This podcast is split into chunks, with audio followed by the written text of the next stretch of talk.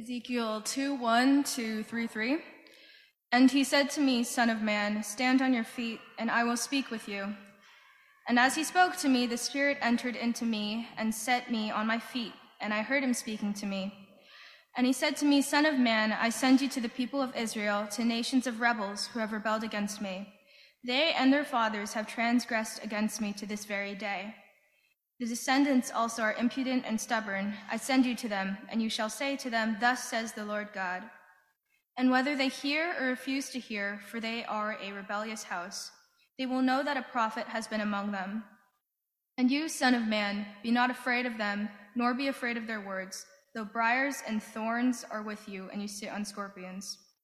Be not afraid of their words, nor be dismayed at their looks, for they are a rebellious house. And you shall speak my words to them, whether they hear or refuse to hear, for they are a rebellious house. But you, son of man, hear what I say to you. Be not rebellious like that rebellious house. Open your mouth and eat what I give you. And when I looked, behold, a hand was stretched out to me, and behold, a scroll of a book was in it. And he spread it before me. And it had writing on the front and on the back, and there were written on it words of lamentation and mourning and woe. And he said to me, Son of man, eat whatever you find here. Eat this scroll and go, speak to the house of Israel.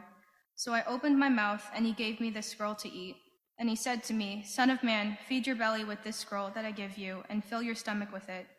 Then I ate it, and it was in my mouth as sweet as honey. This is the word of God. Would you join me as we pray one more time? Let's pray together. Father, thank you for gathering us here this morning, and we pray that your Spirit would come upon us. Give us understanding. Speak to us this morning.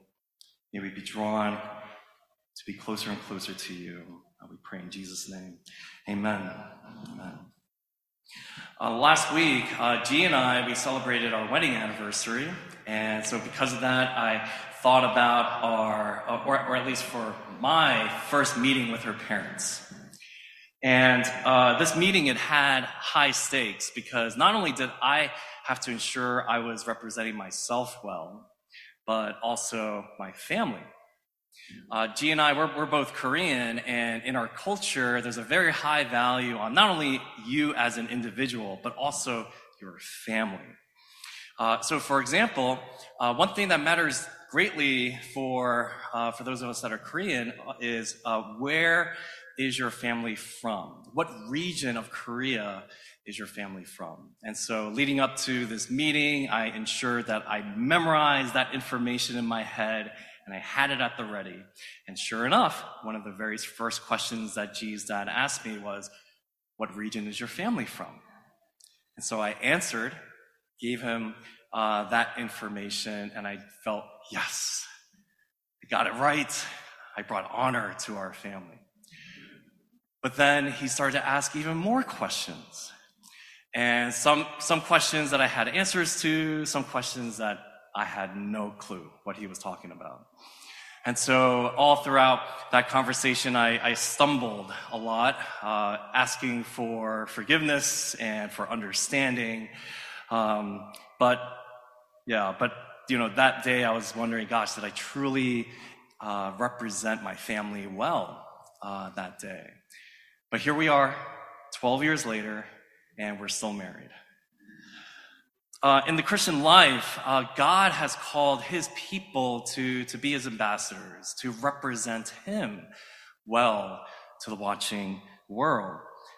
Christians are called to be sent out to tell of the good news of Jesus to those around us. But there are times where this feels like an uphill battle because the responsibility to do this, it feels very weighty and daunting. We might have fear of not knowing what to say when we have these conversations with other people. We might even struggle with guilt because we know that perhaps our lives are not consistent with the life that Jesus calls us to. Well, today we're going to look at a passage in the Old Testament. It's about the prophet Ezekiel, and it's when he was called to be an ambassador, to represent God. And he too felt as though God was calling him to this impossible task. But we're going to see there are three things that God did for Ezekiel that are also true for us. And so we'll see first that God calls us to be faithful. Second, God equips us with his words. And then lastly, God empowers us with his spirit. So first, God calls us to be faithful. Ezekiel, he was living in one of the darkest times in Israelite history. This is the 6th century BC. The Babylonians have come upon them and they've attacked Jerusalem, and the Babylonians have now taken a bunch of Israelites and sent them off to Babylon. And Ezekiel is part of this group of exiles that have been taken away. And at some point when he's in Babylon, God appears to Ezekiel, calls him to speak on his behalf to the Israelites. We see this in verse 3. God says to Ezekiel, "Son of man, I send you to the people of Israel, to nations of rebels who have rebelled against me. They and their fathers have transgressed against me to this very day. The descendants also are impudent and stubborn. I send you to them, and you shall say to them, 'Thus says the Lord God.'" And so Ezekiel, hearing this, he knows that this is going to be no cakewalk. Right? He's being sent to a people who have completely rejected God, people who won't listen to him, take him seriously. And even before the exile, things were no different. The Israelites were not on the best terms with God. They had all this history of rebelling against him, committing all kinds of idolatry, wanting nothing to do God. And this rebellious behavior continued and perhaps even got even worse when they're in exile. And so this sounds like a losing battle for Ezekiel. But we see that God, he clarifies expectations for him. We see this in verse 5. "And whether they hear or refuse to hear, for they are a rebellious house, they will know that a prophet has been among them. And you shall speak my words to them, whether they hear or refuse to hear, for they are a rebellious house." So twice God says, whether they hear or refuse to hear. So God knows that some, if not many, of the Israelites, they won't take Ezekiel seriously. But God doesn't give Ezekiel this quota to meet of how many people are going to turn from their ways and commit to following God. That the metric of success for Ezekiel is to be faithful, to go and to speak to the Israelites, despite how challenging it will be, whether the Israelites hear or refuse to hear. Years ago, I had the privilege of leading short-term missions teams to London, where we partnered with a ministry called the London City Mission. And at the beginning of the trip, the missionaries, they would gather us to brief us on the week ahead, and they shared with us honestly about how challenging it was being over there, saying just how people are not interested in the gospel and that conversions were not happening left and right. And so you might think, gosh, are these people fit for missionary work? Well, that first day afterwards, we would go with the missionaries to a supermarket so that our team could gather food for the week that we're there. And every different aisle that we would go down, we would have to stop at some point, because either the missionary would say hello to somebody in that aisle, or somebody else would notice the missionary and they would strike up a conversation. And here I am thinking, we don't have time for this. We got to do some work. But these missionaries, just being who they are, they showed us what ministry truly looks like.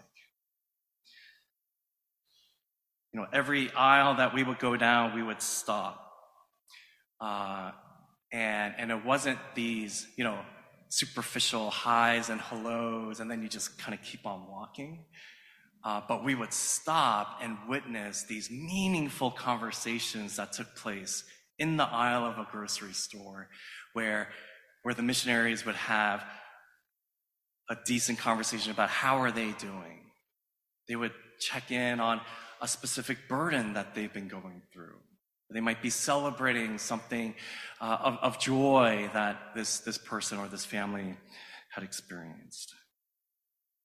And so these missionaries, they were not disengaged transplants into this neighborhood, but they were committed to being real neighbors who know and are known by the people who are living there.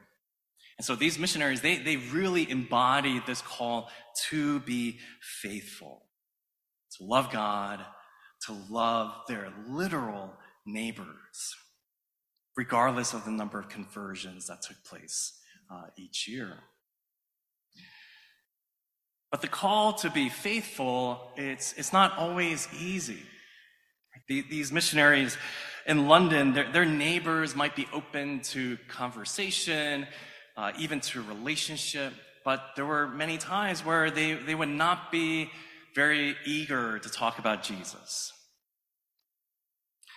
In the case of Ezekiel, right, we also know that there were many times where he would be coming up against all kinds of opposition. But we see that God didn't just leave him with this call to be faithful, but God also provides Ezekiel with very useful tools. And that leads us to our second point. God equips us with his words. Verse 7 again, "And you shall speak my words to them, whether they hear or refuse to hear, for they are a rebellious house. But you, son of man, hear what I say to you. Be not rebellious like that rebellious house. Open your mouth and eat what I give you." And when I looked, behold, a hand was stretched out to me, and behold, a scroll of a book was in it. And he spread it before me, and it had writing on the front and on the back, and there were written on it words of lamentation and mourning and woe. And so imagine Ezekiel being called by God to go and speak on his behalf to a rebellious people. And just imagine being filled with anxiety of just wondering, what do you say? How do you convince people to change from their ways? But Ezekiel doesn't have to figure out his own statements and rebuttals and proofs. God actually takes that burden off of Ezekiel, and he supplies him with his words to speak. God says, "You shall speak my words to them." And in this vision, God gives Ezekiel, in the form of a scroll, the very words of God. But what's interesting is that Ezekiel isn't called to just simply memorize these words. In chapter 3, verse 1, it says, God said to Ezekiel, "Son of man, eat whatever you find here. Eat this scroll and go, speak to the house of Israel." So I opened my mouth, and he gave me the scroll to eat. And he said to me, "Son of man, feed your belly with the scroll that I give you, and fill your stomach with it." Then I ate it, and it was in my mouth as sweet as honey. So God calls Ezekiel to eat this scroll, not just to simply memorize the words that he sees. You know, at the very least, Ezekiel needs to know the words of God, but God calls him to feed on it, to digest it, to internalize it, to have it shape every single part of his being. And as Ezekiel does this, he tastes the sweetness of God's word, that it nourishes his body and his soul. And so for those of us that are Christian, do we approach God's word in this way? You know, this month, in the month of May, we started an initiative, read the entire New Testament in the month of May. And we're doing this because we believe that there are five essential practices that the Christian life that we ought to embody to help us follow Jesus more closely. There's fellowship, word, prayer, sacraments, mission. So word being one of these essential practices. And we do this because we believe that the Bible contains the very words of God, that this is one of the primary ways in which he has revealed himself to us. And so this means that God is somebody who desires to be known. Right? He wants to give access to us to be in a relationship with him.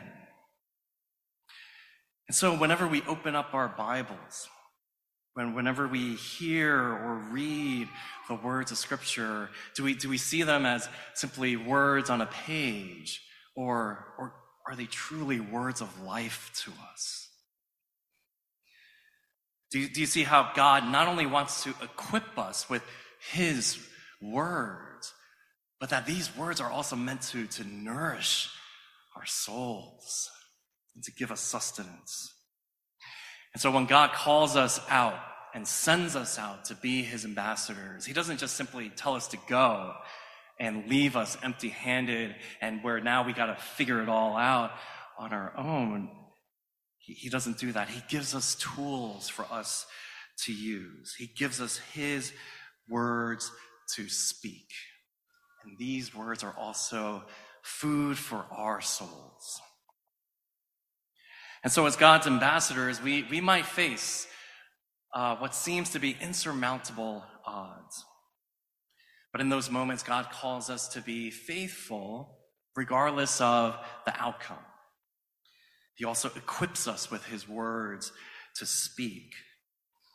But even still, that might not be enough for us to go out and to be his ambassadors. But there's one more thing that God does. And that leads us to our final point. God empowers us with his Spirit. At the very beginning of our passage, chapter 2, verse 1, it says, God says to Ezekiel, "Son of man, stand on your feet, and I will speak with you." And as he spoke to me, the Spirit entered into me and set me on my feet. And I heard him speaking to me. And so when God calls Ezekiel to be his ambassador, to go on a mission that seems like this uphill battle, God doesn't send Ezekiel out to be by himself, but God goes with Ezekiel. The Spirit of God enters Ezekiel, remains with him all throughout the time that he is being called to do this work. One pastor said, "The God of glory and grace, who calls his people to do his will on earth, always goes with them as they obey his calling. He never sends without going to. He always gives you himself because he is what you need, and he alone can give you what is required. When God sends, he goes to." And how do we know that this is true? Well, centuries after Ezekiel, God would issue a similar call to his people to be sent out. We see this when Jesus, after he resurrects, he appears to his disciples. He calls them to be his ambassadors. He tells them, "Go, make disciples of all nations, baptizing them in the name of the Father and of the Son and of the Holy Spirit, teaching them to observe all that I've commanded you." And so if we think about it, Jesus gives his disciples what seems like an impossible mission, right? A small group of people sent out to make disciples of all nations.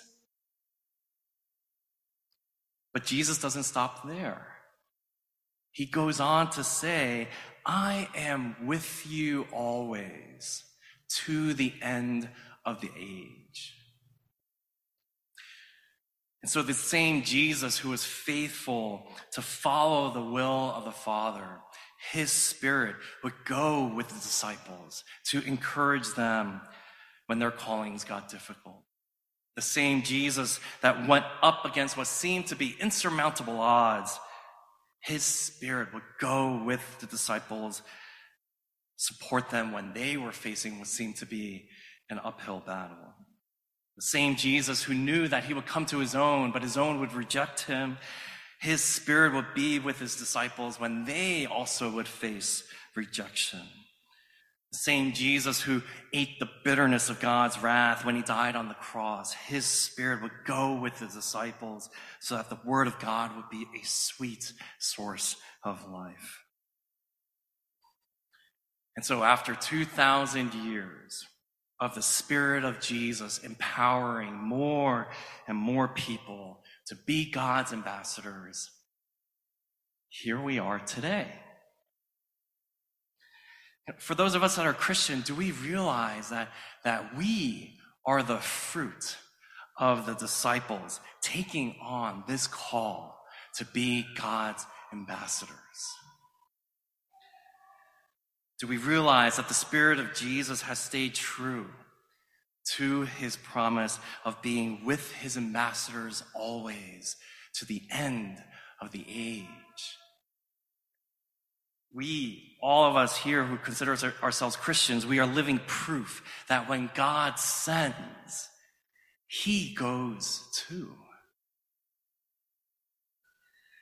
And so would you consider this call that God gives to us to be his ambassadors, to know that we will not be left alone, but that the Spirit of God will be with us, the same Spirit that empowered his disciples is at work in us.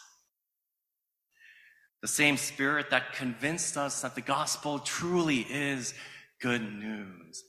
That same Spirit goes with us as we live and as we tell this good news to those around us.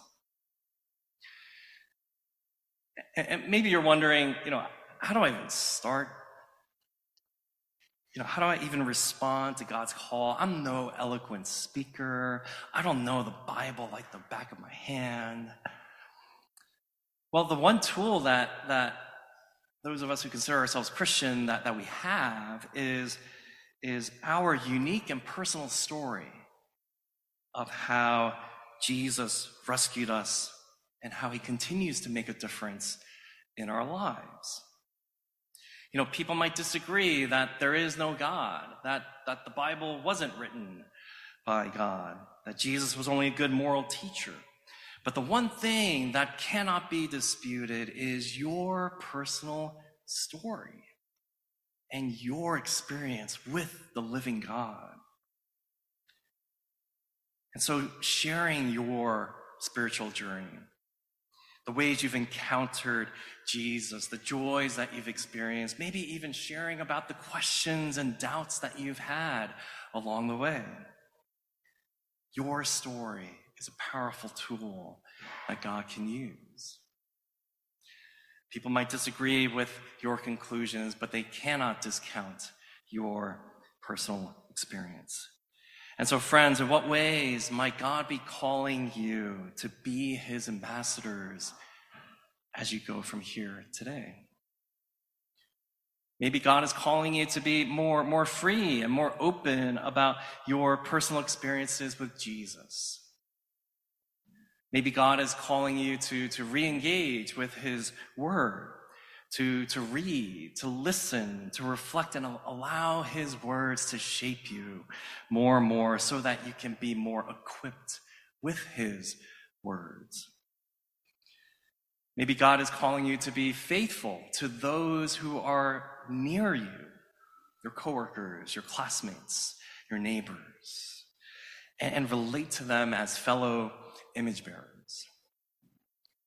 And so as you consider how God might be calling you to be his ambassador, we have this amazing promise that the Spirit of Jesus will be with us as we go. And he'll be with us to the very end of the age. His Spirit empowers us to be his faithful ambassadors. Amen. Let's pray together.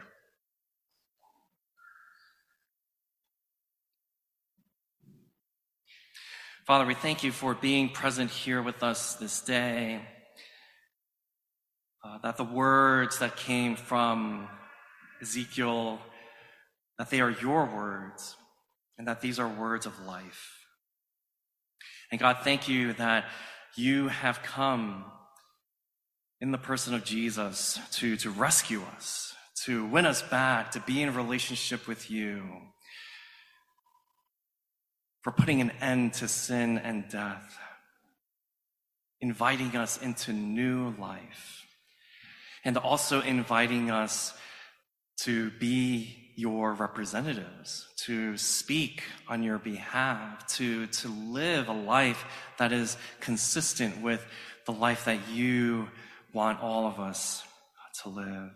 And so, Father, I pray that you would truly be with us as we go from here. God, we admit that this calling to be your ambassadors, it is daunting, that there are times where it's scary, and there are moments where we just do not know what to do, what to say. But God, thank you for going with us, that we are not alone as we do this, that you are with us, that we have the gift of the church, that we are not alone. And so, Spirit, be with us, empower us. May we be faithful so that more and more of the world will come to know the beauty of Jesus, fall in love with him. We pray in Jesus' name. Amen.